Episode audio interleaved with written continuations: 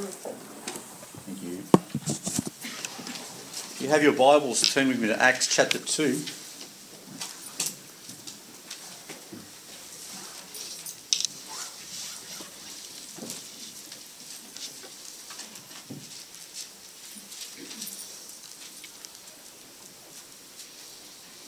And we'll read from verse 29 to 36. But before we do, I'll just give a bit of context with this passage. This is the Pentecost passage. This is the passage where the Apostle Peter gets up on a balcony and with thousands of people in front of him declares this word and, and speaks boldly in front of all these people.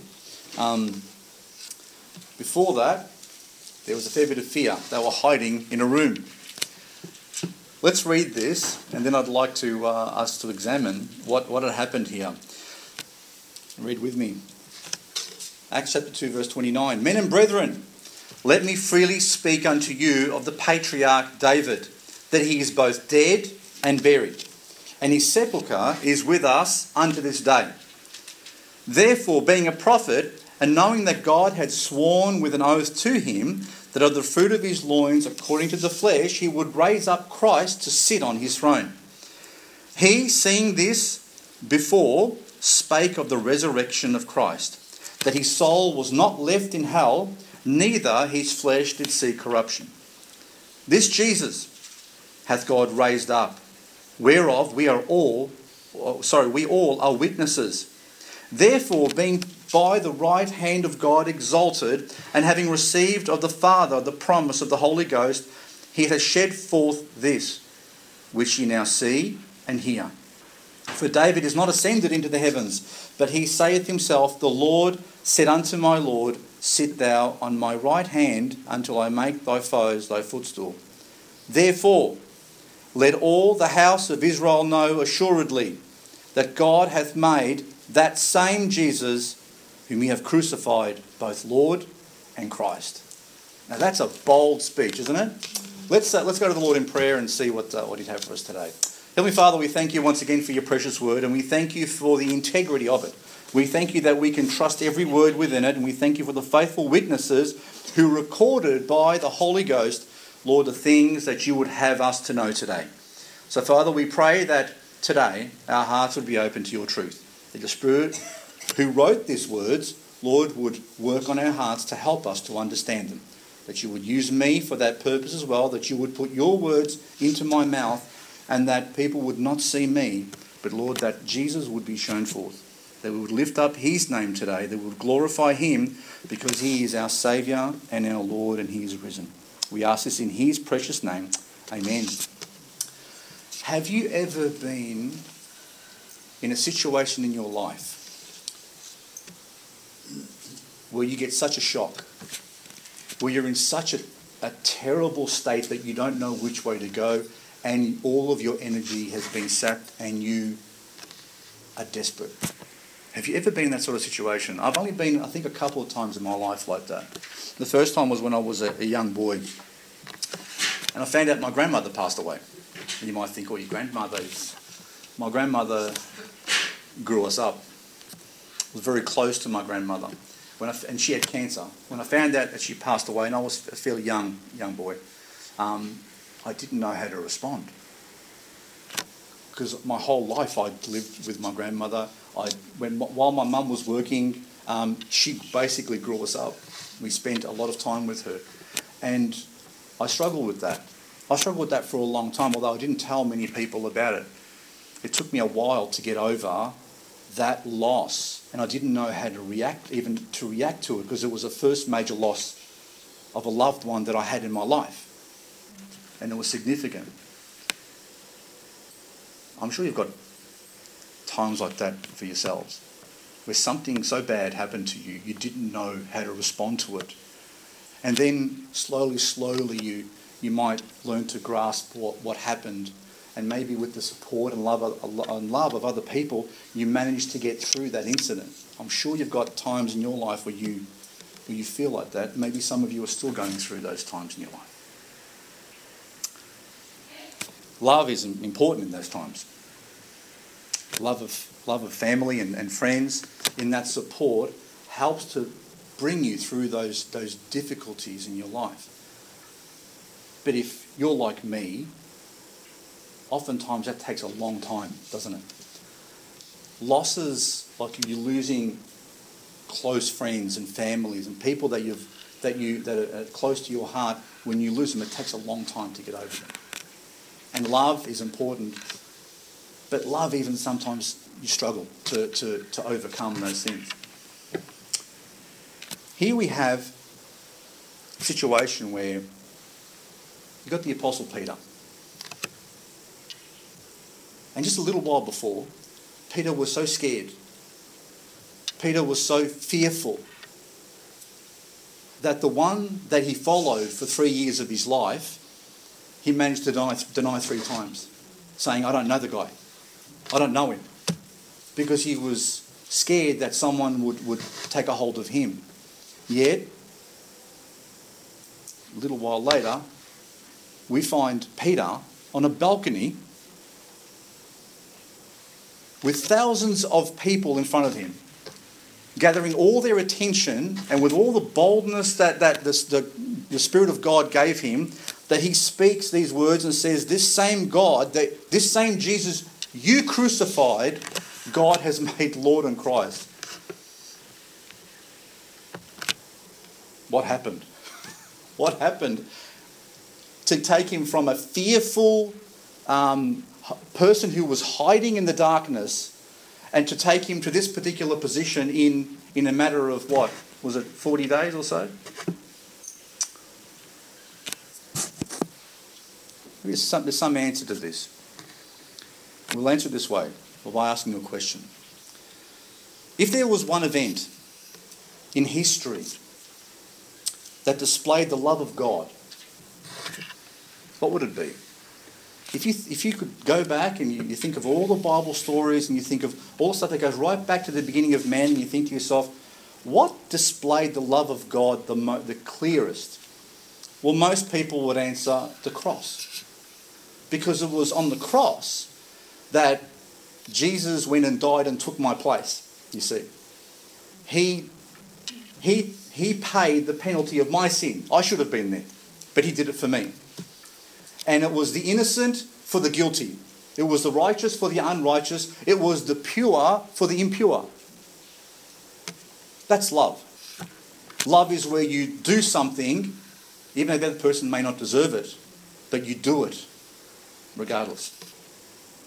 And most people would understand that the cross is the greatest symbol in the history of man that shows us how much God loves us. It was there where he died for you and me. Now, Romans chapter 6, verse 23. Turn with me there for a sec. I'd like to show you something. Romans chapter 6, verse 23.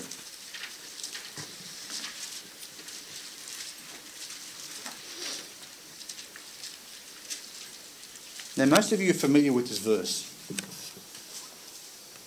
but often from our context not from Christ. Romans 6:23 says, "For the wages of sin is death, but the gift of God is eternal life through Jesus Christ our Lord." The wages of sin is death. Well, you know something? At the cross is where those wages were paid. The wages of sin is death. Jesus received my wages. He took it all that which was belonging to me, he took. And the Bible says that now he willingly offers me salvation and eternal life as a gift. So he took all the bad stuff that was coming to me, all upon himself. He took my wages only to give me the best of himself. The love of God was so great for us that He ordained, He chose that His only and perfectly innocent Son would be falsely accused, whipped, beaten, publicly humiliated by cruel men before being nailed to a cross. A device that was used to execute the worst criminals. For God so loved the world that he gave his only begotten Son.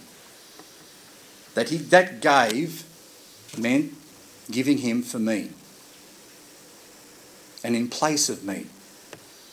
And me will always be grateful for that act of love. But if the cross demonstrates the love of God, if the cross shows me how much God actually loved me and continues to love me, what demonstrates most is power. What's the thing that in the throughout all of history that shows the great power of God? Was it when God saved his people Israel and he parted the Red Sea? Remember the ten plagues that he sends on Egypt so that, so that Pharaoh would release his people and then you have the situation where they're stuck on a, on a beachfront and they've got nowhere to go with the armies of, uh, of Egypt behind them, ready to slaughter them all.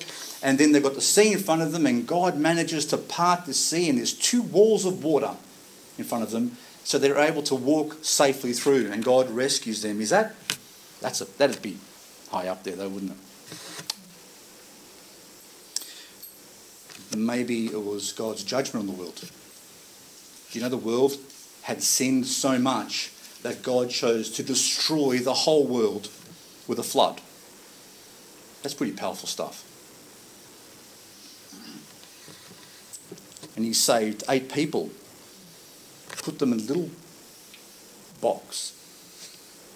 The whole world is covered with water, and he puts eight people with some animals in a box, and they float around for about a year. And God makes sure that that boat doesn't leak and they rest safely on a particular mountain. Maybe it was when Joshua stopped the sun. Did you know that? Did you know the Bible says that Joshua stopped the sun so they could finish this battle off? Now that's a huge thing when you think about it. To stop the sun in its track meant that you either had to stop the rotation of the entire earth without people going like that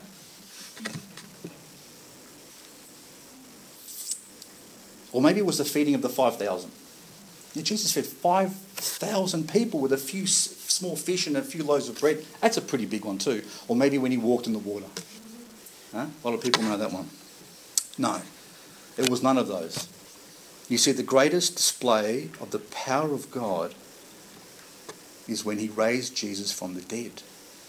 And you might think, well, raising someone from the dead, is that like a really big deal? When you think about that, when you think about that, in the entire history of man, from Adam to now, no one has ever defeated death. Every person dies, and no one comes back. Oh, sure, they might resuscitate you when, you, when, when, they've got it, when they've got those electrodes, but guess what? You die anyway. You will die soon after. No one can escape it. Yet this resurrection was once and for all he never died again.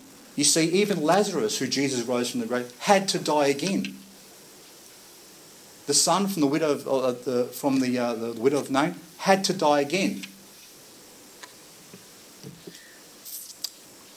The greatest display of the power of God was the resurrection of Jesus from the grave. And why was it the greatest? Because in that miracle, the plan of God to redeem all of mankind reached its culmination. God's power displayed by raising Jesus from the grave spread that power to all of mankind who would put their faith in Christ. From today, going all the way back to Adam. This was not just an isolated incident. This was the purpose that Jesus came to the earth to defeat death and the powers of darkness. It was the event that would consign the powers of, of the devil and the legions of fallen angels to defeat and to eternal judgment. It was this that demonstrated the complete and utter conquest of sin because he lived his life never to have done one sin. The only person in history never to have sinned against God. And he could defeat death in the end. If God's power held the mighty waters of the, uh, of the Red Sea like two walls so the Israelites could pass, then the mighty hand of God raised Jesus from the grave. It is because of this resurrection that God demonstrated in very clear fashion that he accepted the sacrifice that Jesus made. If Jesus didn't rise, we could have no confidence that God accepted that sacrifice on the cross. Do you understand that? It was only because he rose that we can, we can confidently say God accepted it. And that means that all the sins of mankind, including mine and yours, and contemplate for a moment how many there are, We're paid for completely. The resurrection was a vindication of the sacrifice of Christ and God's acceptance of that sacrifice. This resurrection is what makes Christianity totally unique among the world's religions. And by it, by virtue of the fact that Jesus accomplished what no other human being ever could.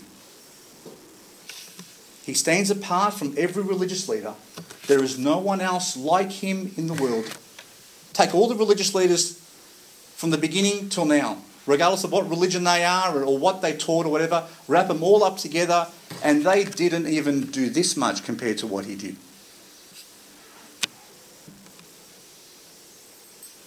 He stands apart from every religious leader or teacher that ever walked on this earth because he alone has risen from the grave, defeating death forever. And he is now the source and the channel through which God releases his tremendous power to everyone who puts their faith in him. He's the channel of that blessing to us.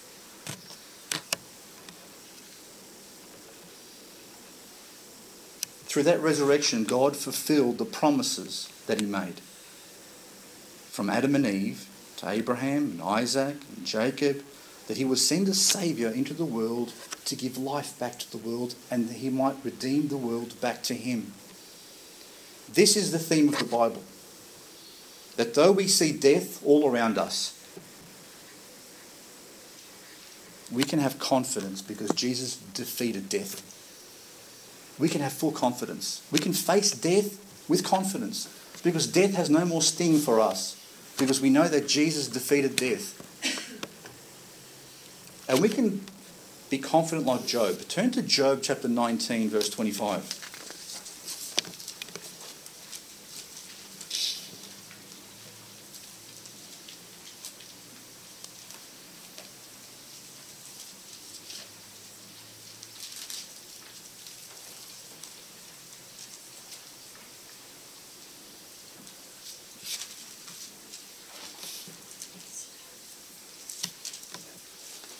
Job chapter 19, verse 25 to 27 says, now this is before Jesus was born, mind you. Job was one of the earliest books in the Bible that was written. And Job had this confidence, even though he was going through and went through tremendous suffering in his life. He says, For I know that my Redeemer liveth, and that he shall stand on the latter day upon the earth. And though after my skin worms destroy this body, Yet in my flesh shall I see God, whom I shall see, whom I shall see for myself, and mine eyes shall behold, and none other, though my reins be consumed within me. Now that's a confidence. Job knew that even though he would die and be put into a grave, he had utter confidence that in his flesh and with his own eyes he would see God. Do you have that confidence today? Do you have that confidence? That's the confidence that Peter had. You see, Peter went from a, from a, a fearful person to all of a sudden a confident person. Why? Because Jesus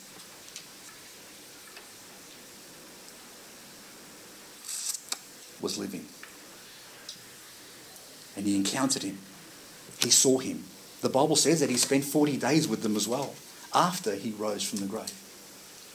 Peter had so much confidence in the fact that Jesus had risen, had defeated death, that he was willing to, to do anything for the Lord. And you know something? Those fearful disciples that, that scattered when Jesus was arrested and crucified, they pretty much all gave up their lives for what they believed. Now, that is not something that someone does who's not sure about what they believe. if they weren't sure that Jesus really rose from the grave, or they weren't really sure about if Jesus was the man he said he was. He said they all gave up their lives, except John, who was imprisoned on an island.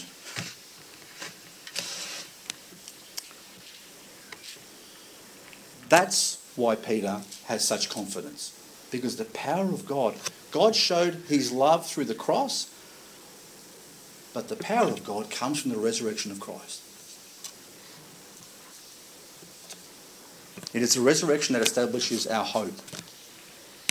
It is Sunday that we celebrate. Do you understand why we go to church on Sundays? We don't go to church on Saturdays. We don't observe the, the, the Sabbath in the, uh, like, the, uh, like the Jews do. Or we don't go to church on a Friday or any other day. We go to church on a Sunday because Jesus rose on a Sunday. That's why we meet every Sunday. We have that hope every week. We remind ourselves every week that Jesus rose from the grave. It is a resurrection that empowered the apostles to boldly preach, as Peter did, the gospel, even though they were consumed with fear and defeat when he was crucified. This sermon is about the power of God that raised Jesus from the dead and which today can bring life to those who put their faith in him. This is the same power that can take the heart of a lost sinner and transform it into the heart of a saint. This is the reason that we meet on Sundays. This is the reason that we sing these hymns that we do, that we can come before the throne of God in prayer. This is the reason that we are so close together and our hearts break when we see people die who don't know Him. The truth of Christianity is not based on some philosophy or some method or some principles. It's got nothing to do with that or some metaphysical understanding. It isn't a system, it isn't a program. It's a relationship with God Himself that God started. The death, burial, and resurrection of Christ is, are so crucial to our faith that if someone wanted to destroy our faith, it'd be very easy. All they'd have to do is either prove that Jesus didn't exist, prove that he wasn't really crucified, or show me his body in a grave. If they do any of those three things, then we'll shut our doors tomorrow. We'll cancel our contract with the school. We'll sell these nice, comfy chairs that we've got. And we'll go and do something else on a Sunday. If they prove, if they can prove that he is still dead, if they find his tomb, then we are meeting here for nothing. And the Apostle Paul knew this. The Apostle Paul actually turn to 1 Corinthians chapter 5. The Apostle Paul makes a big deal about it actually. What if the resurrection were not true?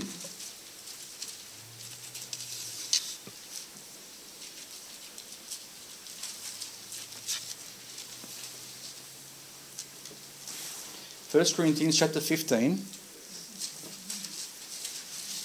verse 13. Sorry. Uh, sorry, did I say 5? No, 15. 1 Corinthians chapter 15, verse 13.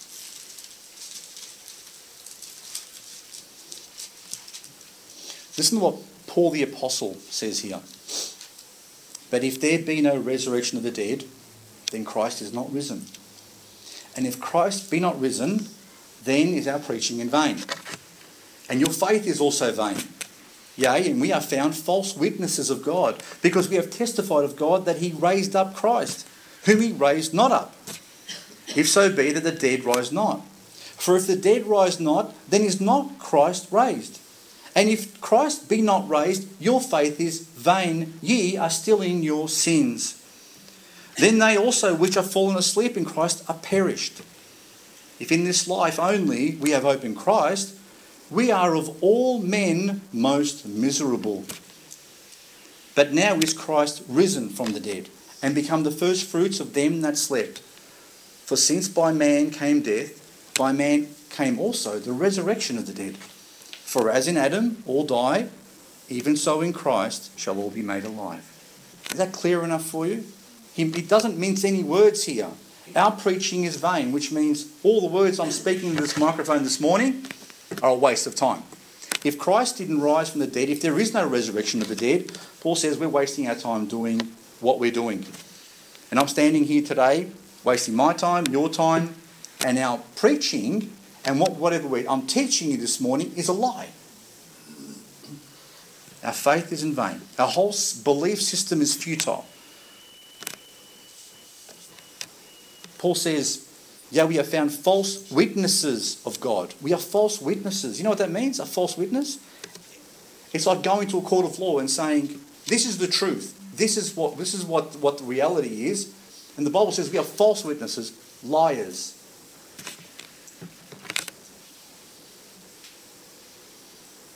A false witness is someone who declares something that's not true to be true.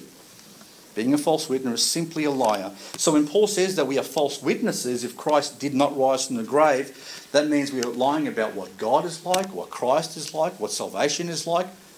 None of it fits together. None of it would make any sense. And he says, And if Christ be not raised, in verse 17, your faith is vain. Ye are still in your sins. You see, we believe that when Jesus died on the cross, he died for our sins. He took our place. The blood that he shed cleanses us from all of our, our sins and stain. Now, if that's not true, then I still have a heap of sins on me. And I don't know how to get rid of them. I don't know where to go. I don't know what to do. Do I have to sacrifice lambs? Do I have to do something else? Do I have to climb a mountain to make it up to God? Are there penance that I have to do? Does anyone really know? No. No one has any clue. You see, every system in the world that tries to deal with sin, okay, and every religion in the world has a concept of sin, things that are wrong. For example, you can't kill someone, you shouldn't steal, you shouldn't follow bad, shouldn't follow bad principles and rules. They've all got a, they all try to work out how to deal with these things. So some prescribe that you have to sacrifice animals, some prescribe that you have to do penance, others prescribe you have to do good things to try to make up with your bad. But you know something? They're all the same. None of them, no, none of them can tell you with any certainty that if you do A, B, C, and D, that you will go to heaven. None of them can. Except for Christianity. Except because of what Christ did on the cross. You see, because of what Christ did on the cross, once you accept that payment that's made for you, you can have every assurance you're going to heaven. Because it's not what you and I have to do, it's about what He did. And if I have confidence in who He is and what He did, the Bible says I am guaranteed a place in heaven with Him. Now that makes us different to everyone else. But you take that away from me, all of a sudden I'm in the middle of nowhere. I don't know where I'm going. Am I going up? Am I going down? What do I have to do? Which religion is going to be right? No. We are still in our sins. And on top of that, he says in verse 18, then they also which are fallen asleep in Christ are perished. Which means all the people that we that we love, that have put their faith in Christ, that we have confidence of one day seeing again in heaven. Don't we have that joy? That we one day see our loved ones and, and people that, that we know in heaven, that we will see each other in heaven as well. Paul says, those ones that have died, gone, perished.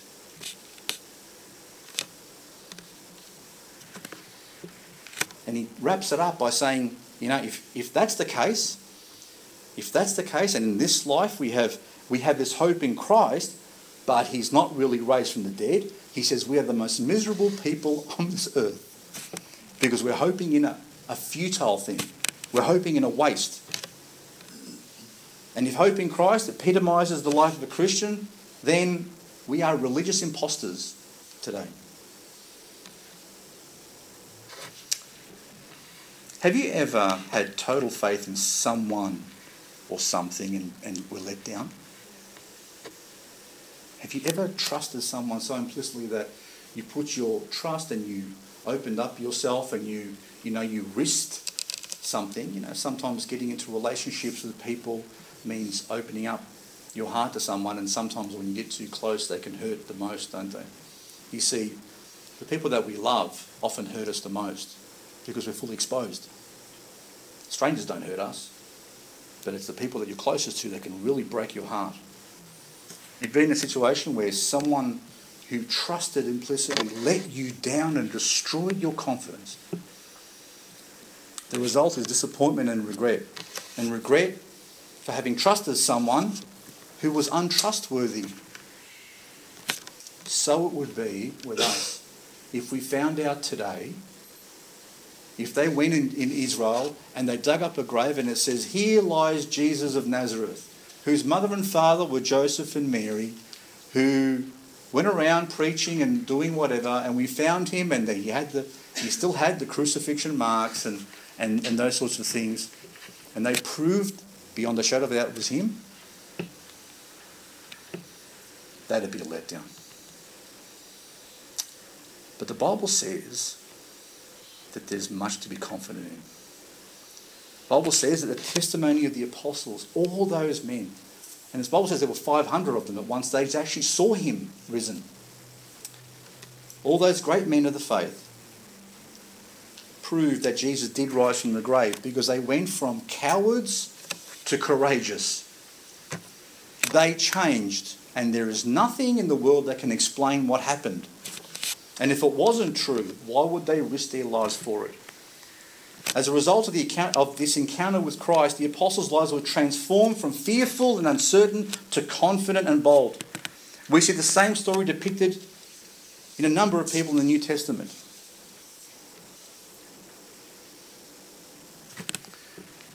Turn with me to John chapter 20.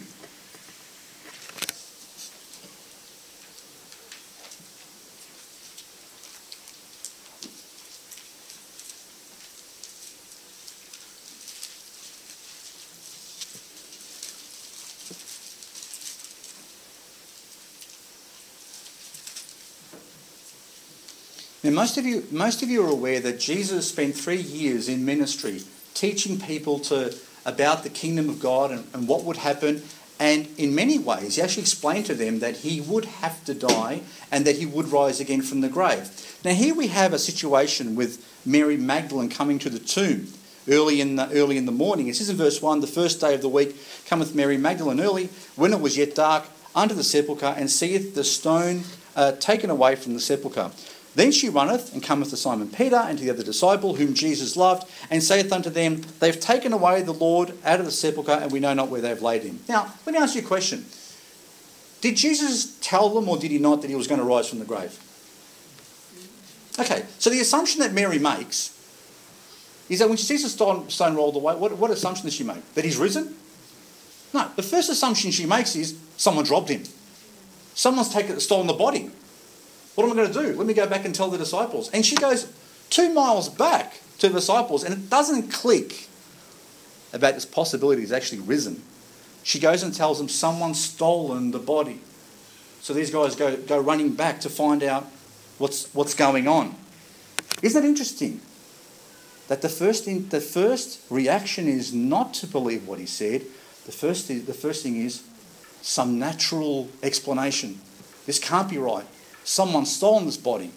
The funny thing is that the actual religious leaders of the day, the Sanhedrin and the, and the, and the Pharisees and the Sadducees, started spreading the same rumour around as well when they couldn't find the body.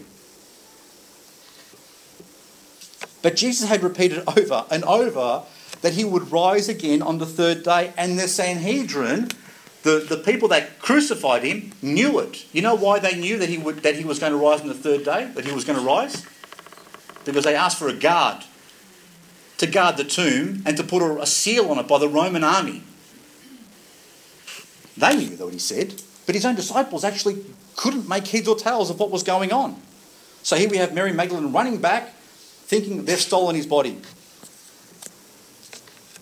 How about Thomas? Thomas is another one.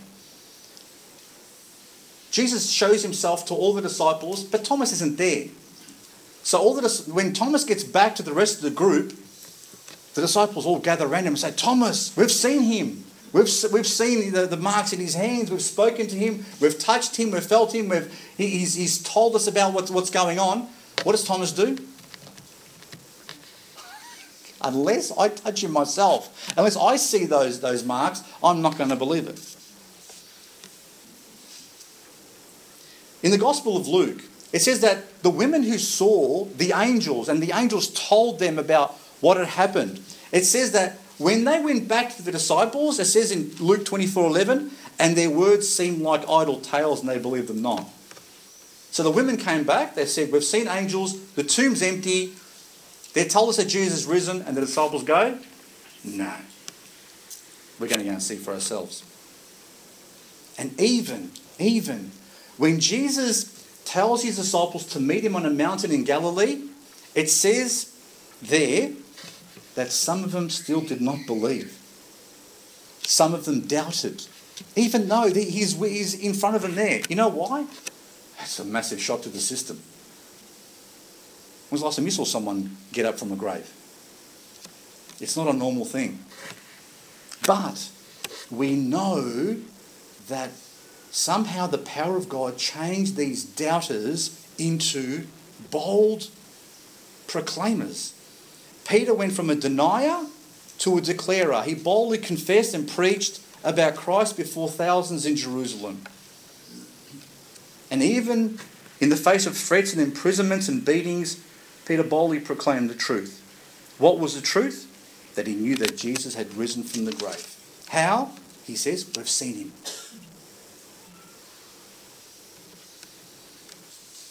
Peter was crucified as well. But the, the, um, the legend, I'm not sure of how much historical truth is in it, when they told they were going to crucify him, he said, I don't want to be crucified the same way. And he wants to be crucified upside down. Either way, he died for his belief. Thomas went from a doubter to a believer. History tells us that Thomas became an evangelist in Persia. What happened to Thomas? The fact is, actually saw Jesus. Turn to John chapter 20, verse 6.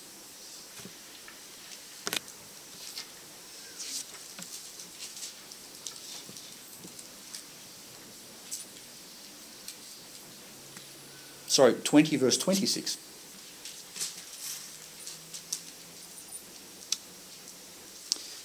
It says there, and after eight days again his disciples were within, and Thomas with them. Then came Jesus, the doors being shut, and stood in the midst, and said, Peace be unto you. Then saith he to Thomas, Reach hither thy finger, and behold my hands, and reach hither thy hand, and thrust it into my side, and be not faithless, but believing. And Thomas answered and said unto him, My Lord and my God. Jesus saith unto him, Thomas, because thou hast seen me, thou hast believed. Blessed are they that have not seen and yet have believed. Thomas changed completely from a doubter to an evangelist who gave his life as well for the gospel. Why? Because he met Jesus, he saw Jesus alive. James went from an unbeliever to a leader in the church. He went to describe, to describe himself as a servant of God and the Lord Jesus Christ. He also died for his faith in Christ. What happened to James? He met Jesus and experienced the power of God. And finally, Paul. Paul was a persecutor of the church. He thought it was his job to kill Christians, to get them out of the way, because this was like a bad sect that was ruining, ruining it for everyone else. The Bible says that he had an encounter with God. He had an encounter with, encounter with Jesus Christ. He met him on the road to Damascus, on the road, on the road to, uh, to some more things that he was going to do. The Bible says that his life changed at that point. Paul went to his death in Rome, preaching and declaring the fact that Jesus had risen from the dead and that he had full confidence and trust that Jesus was the Messiah whom God had sent and that he had died for the sins of the world. What changed all these men? It wasn't the death, although they understood the death in its context, that he died for them, but it was the resurrection that changed their lives. The fact they met a living Christ, not a dead one, that changed their whole view on life and it made them bold. And Paul says in Philippians 3:10, his goal, he plainly states, that I may know him and the power of his resurrection. Paul wanted to know Christ more and more every day on a personal level, but he wanted to experience that resurrection power in his own life.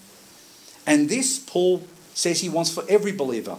Turn to Ephesians chapter 1, verse 19.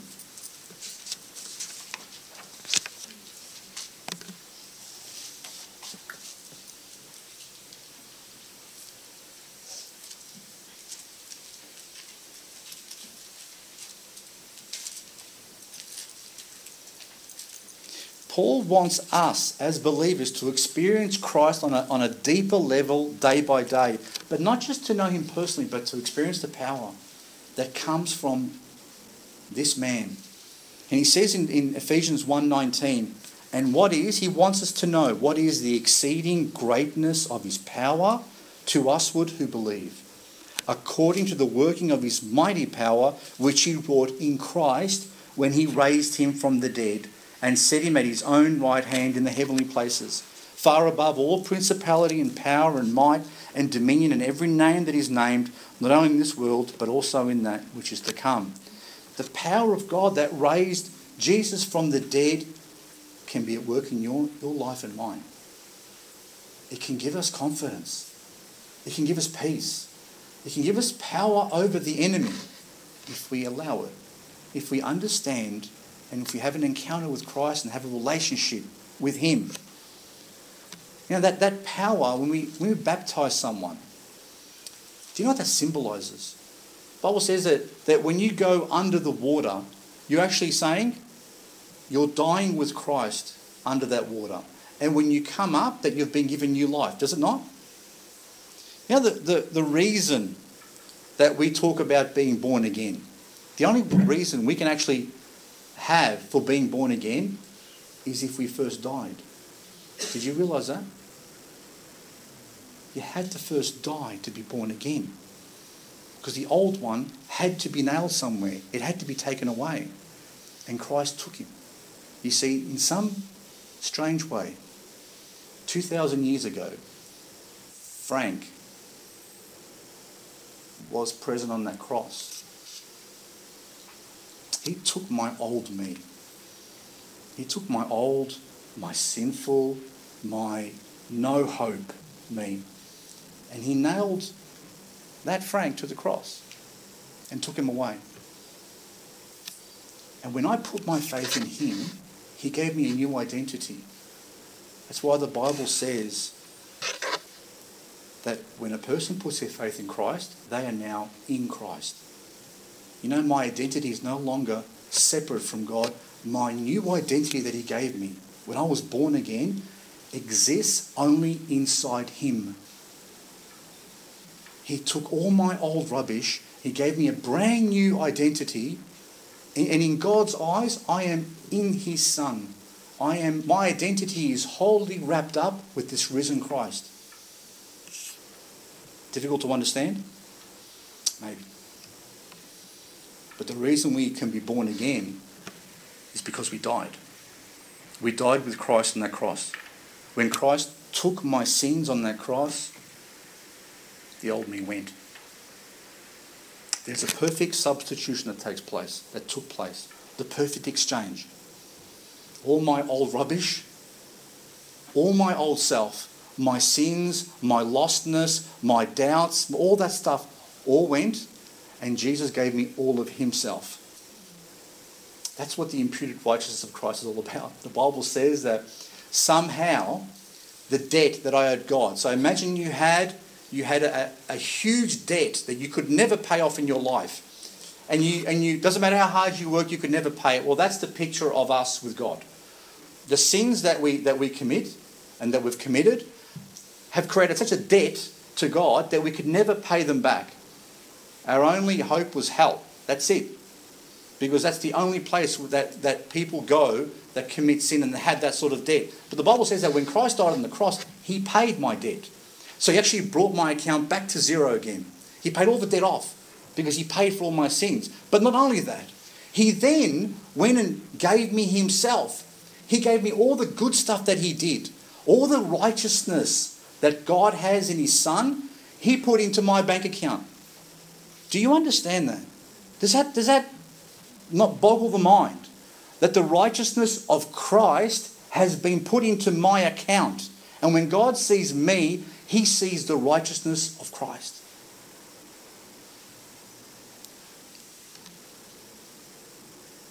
That's why we can have such great confidence in salvation. Once you are in Christ, you are safe. You're safe like that family that was in that ark and God will protect that ark and make sure it landed safely on a shore one day. God will make sure that when you are in Christ, when you accept Him as your Lord and Saviour and believe what He did on that cross for you, that He died and He rose on the third day, the Bible says that God will put you in Him. That's why we are His body on this earth and He is our head. God puts you inside Him and God shuts the door and you will safely reach your destination. Today, Jesus reveals himself in many ways to us, but he reveals himself most through his word. The word of God was specifically written so that we can have this encounter with him. We can come to know him personally. We, we can come to know the one who went to the cross for us, who allowed his blood to be shed to wash away our sins, who rose again from the grave and now sits at the right hand of the Father. This same Jesus can change your life. He can give you hope where you have no hope. He can make you a believer where you are full of doubt. He can make you bold where you once feared. He can give you peace where you have turmoil. My question to you this morning is Have you ever met this man? Have you ever met him? If you haven't met him, then you need to. You need to meet him. And he stands and he waits for you to have this encounter. He's not hiding from you. In fact, he's actually calling you. And if you haven't met him yet, it's only because you're running away from him. So, my invitation to you this morning is that if you haven't been transformed by this amazing man, by the one who gave himself for us, then I invite you to come and meet him. I invite you to, to put your trust in him, to believe in what he did and who He is, that He's risen from the grave, and that you can put your full confidence in Him. He will never, ever let you down because He's God Almighty and He never, ever lies. Today, you can experience the power of His resurrection by believing that Jesus died for your sins on a cross and rose again on the third day. You can experience the grace and the love of God like you never have before. And, Christian, if you've lived too long in the shadow of your old self, if you've run to the world too many times that your, that your life is a bit of a mess, remember who He is and that He won the victory for you. There is nothing in this world that can take away what He gave you. Only you can live in defeat if you choose.